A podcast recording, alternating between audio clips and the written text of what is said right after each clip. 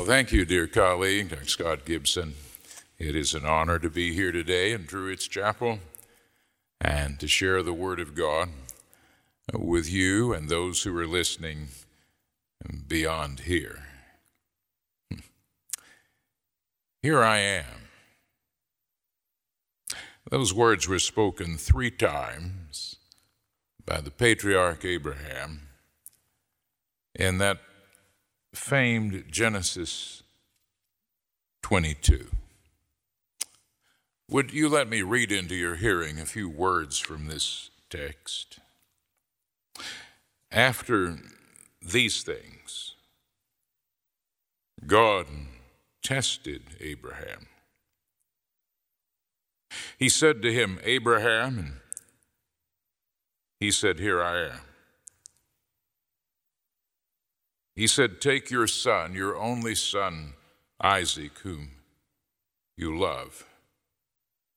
Go to the land of Moriah and offer him there as a burnt offering on one of the mountains that I shall show you.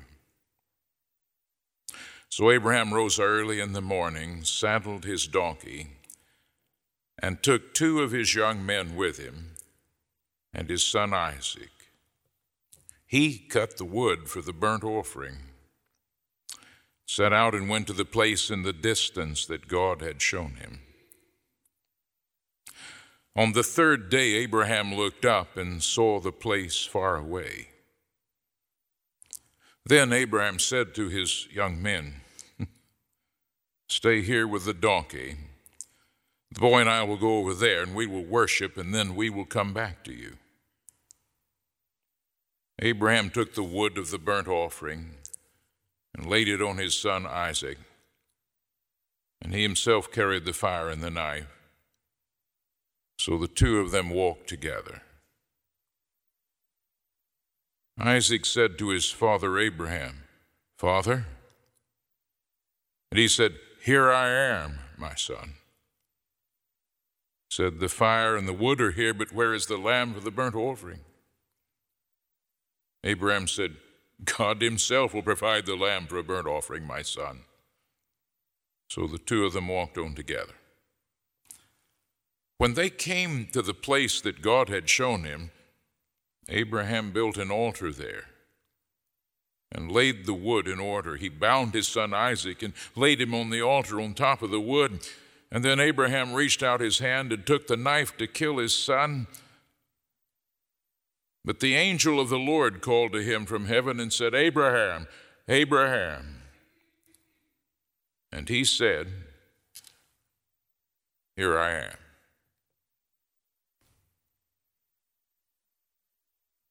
God and Father of Abraham, of our Lord Jesus Christ, I pray that these words, so familiar to so many, might come to life and delight in a new way in these moments together here, in order that we too might say, Here I am. In the name of that greater Son of Abraham, even our Lord Jesus. Amen. Guidepost Magazine is hardly a peer-reviewed journal,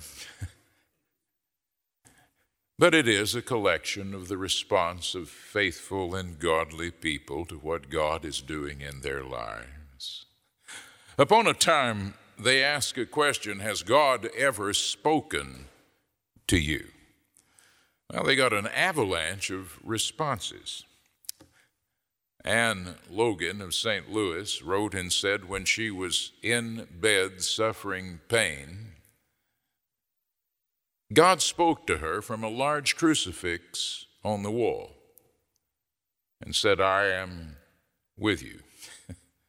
Janet Gaddis from Comstock Park, Michigan, didn't believe God spoke to people. She had certain thoughts about people who said they heard God speaking. And then she overslept picking her daughter up at school. She wrote Guideposts and said, I heard a voice, wake up. And I got my daughter safely. Then in her Lutheran church, she was praying that her mother might be baptized, and she heard the voice again, It's already accomplished. And then when she was in bed in the hospital herself, back in pain, the voice said, Jesus' back hurt worse than this. I don't know what you make of folks writing guideposts. I take somewhat more seriously Reverend Dr. Martin Luther King, Jr. in 1956 in his kitchen while people outside were terrorizing him and threatening to kill his family. And the American Civil Rights Movement held its breath till he said, Jesus said, I am with you. I know when I'm talking about these people from Guideposts who say God spoke to them. I don't have to be clairvoyant to understand. Some of you think he did, and some of you think they have voices in their head. I understand that. When I was in seminary in another city another time, there was a lunch bunch of us who would leave campus, and we would go to a fast food franchise on Seminary Drive. It's usually the same bunch, but every now and then one guy would sit in the back seat, a particularly pious student, and he wanted to pray where we would go. And he would announce from the back seat, McDonald's, Whataburger. Now, I can confess this years later, I thought the cheese had slid off his cracker. I thought he was crazier than a dog in a hubcap factory and a whole lot of Southern sayings. But God does speak, certainly in Scripture. He spoke to Moses and he spoke to Abraham right here. Now, we'd like to know how he did it. Was it in a dream at night, like Abraham's great-grandson, or was it in a day vision? Or was it an audible voice, and how did it sound? Was it commanding? Was it soft and plaintive? But God did speak to Abraham. Now, the other day, I gave a report to our faculty from this same passage, but colleagues, I'm going to say something different today. There are many angles of vision on this passage. One of them, looking at it straight on, makes Abraham the center of it. Another angle of vision is what I would call anamorphic. Hans Holbein was an anamorphic painter. In 1533, he painted a painting called The Ambassadors. And if you look at it straight on, it looks like two businessmen looking at a map. If you look at it at an oblique angle, you see a skull under the table where they are. Different angle of vision. You can take the angle of vision in this passage looking at Sarah or Isaac, or even at those two silent servants seriously seeking to do the will of Father Abraham. But I'd like to take a moment to look at it just one other way. Three times in this passage, Abraham answers, here I am. It's sort of a roll call, one of them leading to the next. You see, God may speak to you, and your response, here I am, will change everything. Here I am may change things in a moment that you don't understand what it means for your future. I have a little sympathy with Abraham. It says in Genesis 22, after these things. This wasn't that he was at ease there in Beersheba in his tent with his household staff of 318, Genesis tells us. No, he had just sent Hagar and Ishmael away, and that pulled at his heart. He just settled a disputed water bill with some people over in the next tent, and Abraham must have just wanted to rest, but at that inconvenient moment, God told him the hardest thing he'd ever heard. You know, I wish God would speak to me in those days like Robert Browning's famous words in Pippa Passes, God's in his heaven and all's right with the world, and here's some good news. You know, Pippa is passing over in front of Browning Library. Or, like Julian of Norwich, all things well, all manner of things are well, all manner of things will be well. Seems like to me God generally speaks to me when all manner of things may not be well, and he doesn't seem to be in his heaven and all's bright with the world. That's how it was for Abraham. This famous quartet of words. Take your son, your only son Isaac, whom you love. And why did he have to say it that way? I'd like to know exactly how it sounded, but we can't get behind that because the spare prose in this is just absolute perfectly, not more than a word more or less than we need to hear about this episode. Abraham was the first person to hear something like that, and that's why we're talking about him 4,000 years later. Abraham, incidentally, to state the obvious, didn't have the story of Abraham. He couldn't turn to Genesis 22 and say, I wonder how this is going to come out. He never heard Hebrews 11 canonizing him as a hero. He never read James 2 talking about his faith. Abraham was the first, for which in a way there was no second, and that's why we're here talking about him. You know, Jackson Pollock dripped paint on a canvas on Long Island, but you can't name the second paint dripper. Neil Armstrong set foot on the moon, but you probably don't remember the next people.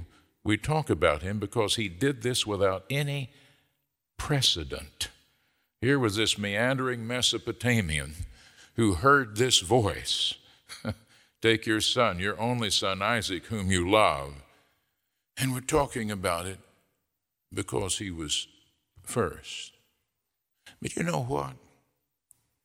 Somewhere in your walk of faith, that same voice will ask you to do something for which you have no precedent.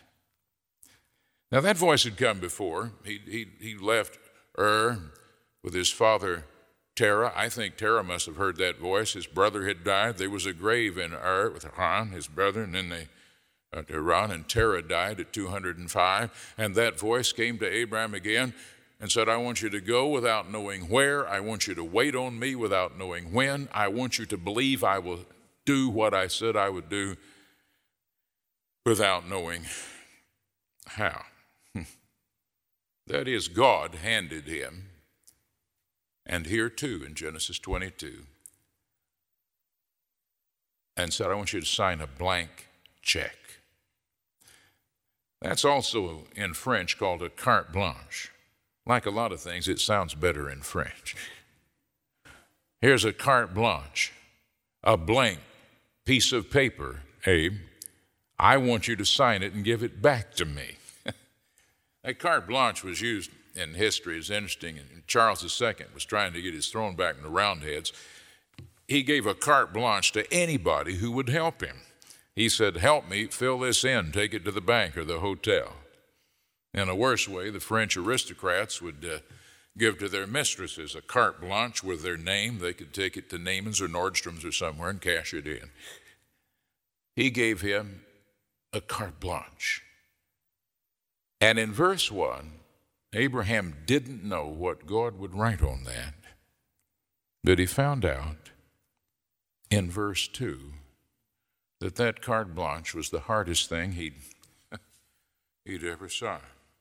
And incidentally, he didn't know about his future fame. He didn't know, if I will sign this carte blanche, they'll write about me in Genesis 22. He didn't know that 1 million rabbis and preachers would preach about this passage. He didn't know in November, Joel would stand here at Truett Seminary and talk about him 4,000 years later. He had no idea what that carte blanche meant. Now, if that troubles you, that's how it is in faith. When that Nazarene carpenter walked by James and John in Zebedee's boat mending their nets, they didn't read the Nicene or Chalcedonian Creed and say, my, there goes the man who's the hypostatic union of God.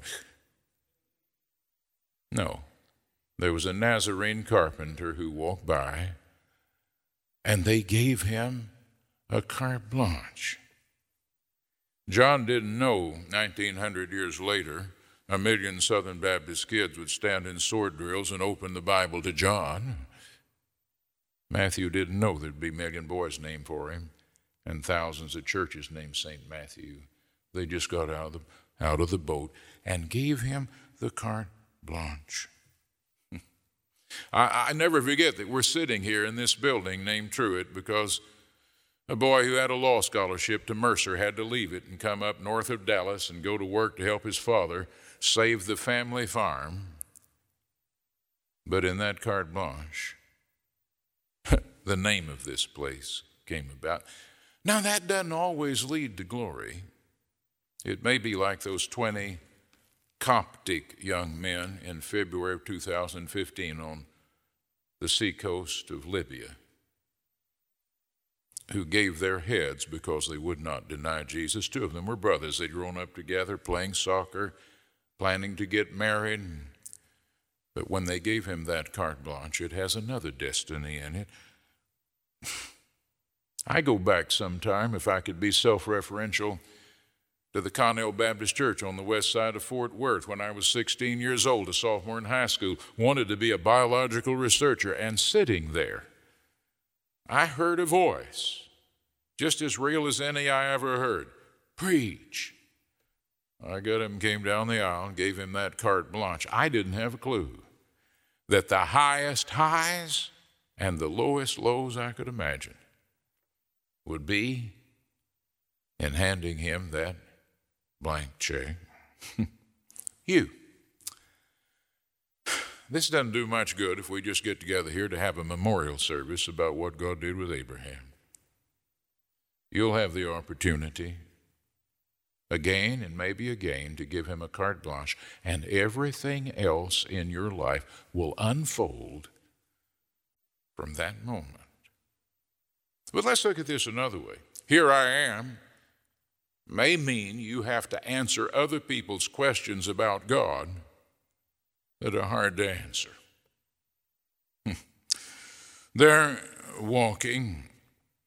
It's interesting how in the genius of this narrative the pace deliberately slows.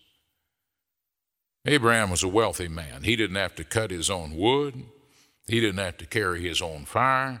He didn't have to saddle his own donkey.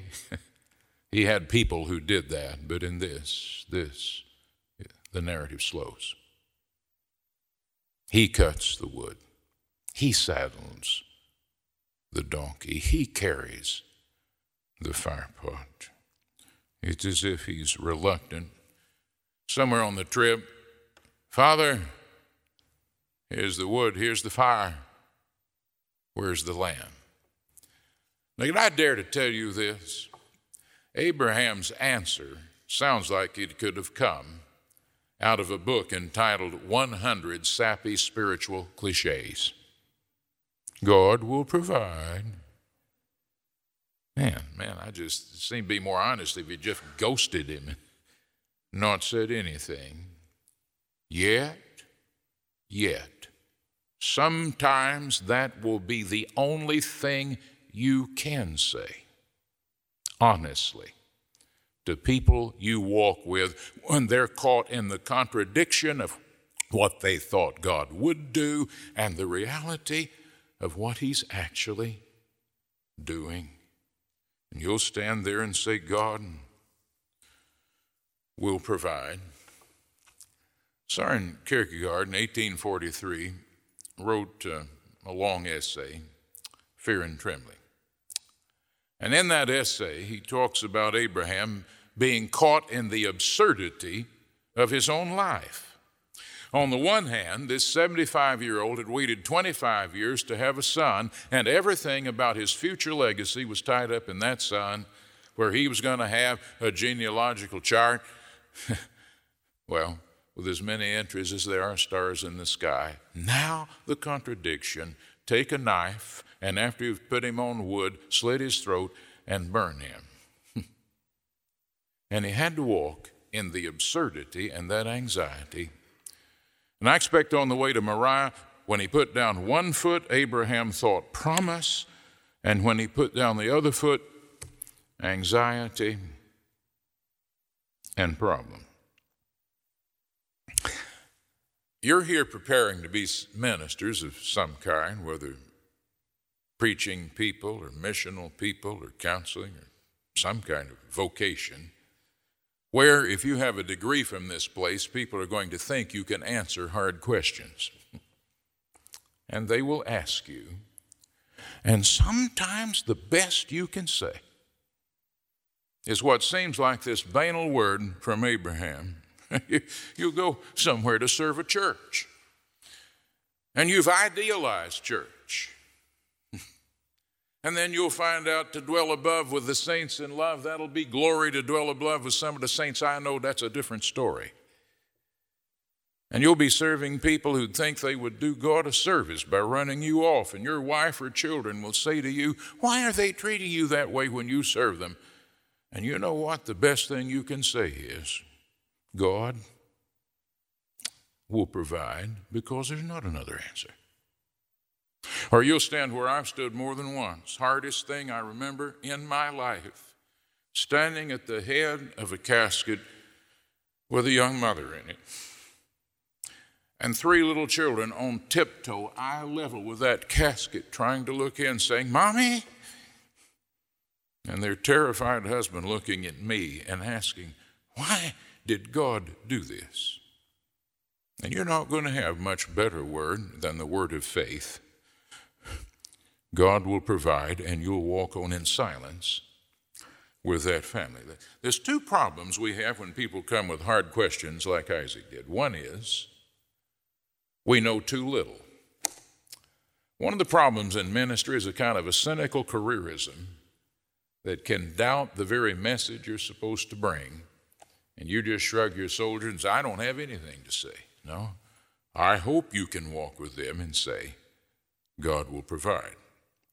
But the other temptation is to have too much to say and to be the answer man or the answer woman and feel like you've got to explain everything that people ask you when you can't. That'll turn you into Job's so-called friends. Remember them? Eliphaz, Bildad. They thought they had the answer when all they needed to do was sit there with him and say, God will provide. We only think we know the answer. But I don't want to go on an excursus, but at the end of that book, God gave them an answer those three friends would have never thought of. God told Job, I made a crocodile and I made a hippopotamus. You can't do that. I'm God.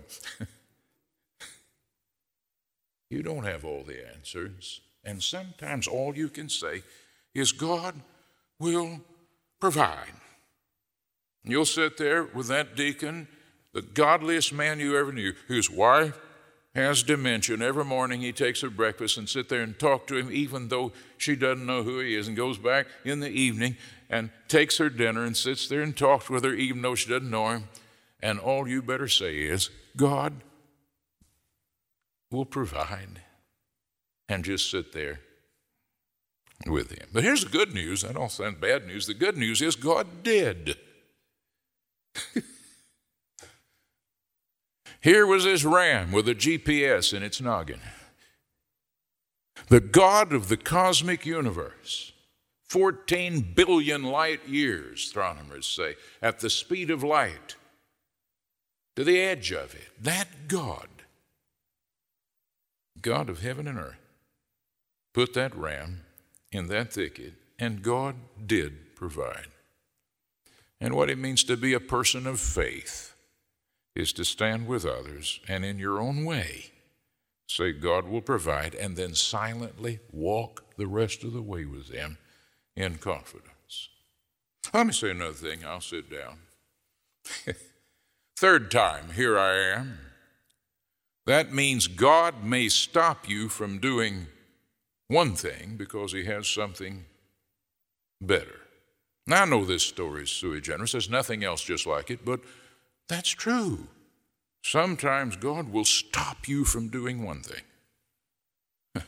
Now, here's Moriah, here's the wood, here's the knife, here's Isaac, and I don't know. He could have been anywhere between 17 and 36 years of age, some of the rabbis said.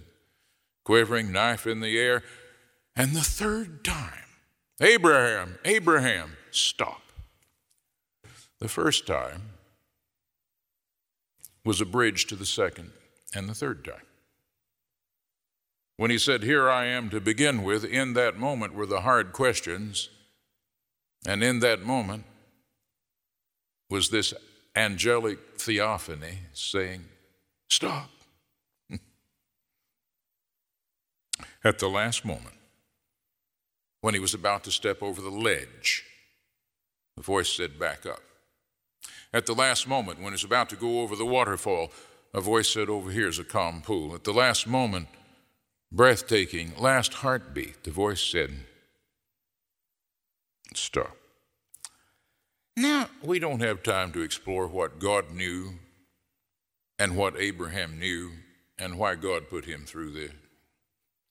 That's a whole other message. Now, I should say this. I think God did know what was going to happen. I'm not a member of the Theistic Finitude Society. I think he did know what was going to happen without determining what was going to happen. You may feel differently. But I do think this was for Abraham. Because now Abraham knew what he could not have done otherwise. Now, if it troubles you that God would tell Abraham this, you're going to have trouble with that greater son of Abraham who said, "If you love father and mother more than me, you're not worthy of me." All of life has a probation about it. It's the nature of it. In fact, the Revised Version started saying God proved Abraham, but Abraham proved it to himself. Here's a piano student. That piano student has a piano teacher, strict, like mine, used to hit my fingers with a little stick. I don't think they can do that anymore. No, somebody testified over here, all right. But playing those scales, you play them, mind-numbing, until something happens. You know you can play those, and then if you get very good at it, you can sit down and sight-read Chopin or something that Rachmaninoff wrote. It's probation. You don't like piano? Here's a father treading water at the deep end of the pool. He tells his little boy, "Jump in." Doesn't say, "I'm going to catch you." He says, "Jump in." But that is a life-determining moment when that little boy jumps in, because the father catches him and he knows he's safe. You don't like music or swimming pools? What about Greek paradigms? There you are with those flashcards, trying to remember all those verbs, conjugation. Dr. Ray Summers used to say he had a student going through those flashcards. He would say, "Luo, expletive. Lure, expletive." But if you'll do it a second and a third and a fourth year, after that probation, there'll come a time when you can pick up the very words of the apostles and scan them for yourself. Everywhere in life is a probation. We have a knife up in the air, but thank God he can say, "Stop." We're all Abraham. We're people with a promise and a problem. Promise? This church called you to preach. Promise you'd be the pastor or whatever you are. And then they decide they don't like you or what you say. But then, somehow in that absurdity, God gives you a clue to the maze. You get married, you're married, and one or both of you decide, "I didn't really know who you were." But then you get a user ID and a password to a whole new page, and God does something. Or you came here to Truett. You said, "I heard a voice." It said, "Go to Truett." But you got here at this rich university in this very poor town with bugs bigger than you ever saw, and it's hot till Christmas.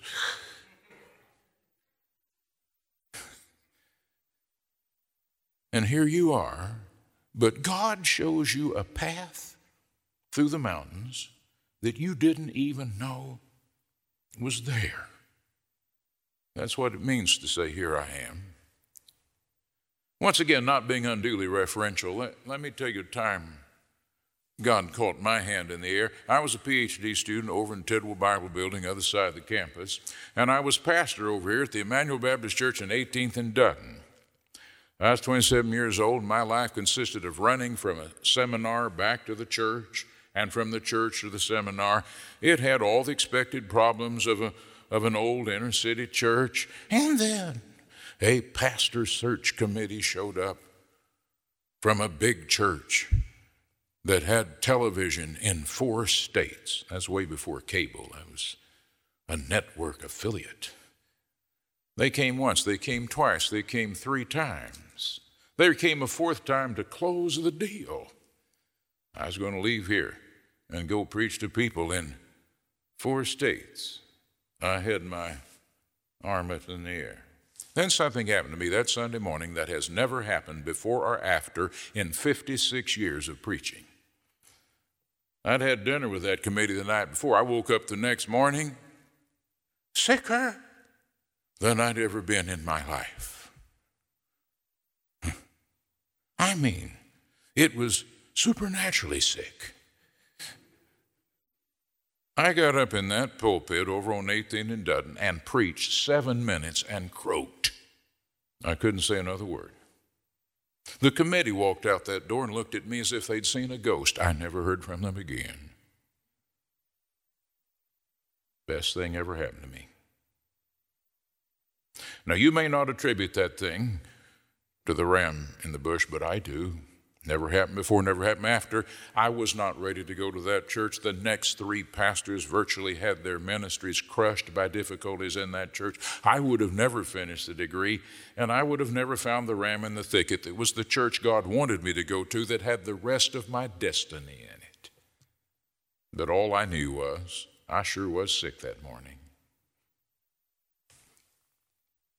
God can and will sometimes say stop. And when he closes the door, it's best that you not try to put WD-40 on it. I've got to stop. It's hard to stop this without seeing some foreshadowing, some hazy, nebulous something more that Abraham knew. Jesus said it. He said he rejoiced to see my day. I don't know what that means. But I do know this, that because of that, you and I can stand at another hill and say back to God what God said to Abraham. Since you have not withheld your son, your only son, from me. God said that to Abraham, but in some faint way, perhaps he understood that someday what God said to him, we could say back to God, I know you love me because you've not withheld your son, your only son, from me. Here I am. Eternal God and Heavenly Father, please take these ancient words and again, give them new light for my life and for the lives of those here and beyond here. May we learn afresh to hand you that blank check, trusting that whatever hard questions it raises, you can both stop us and do something better for us. Please fasten our minds to that today, and may the seed of the word stay and bring forth a harvest. We pray in Jesus' name. Amen.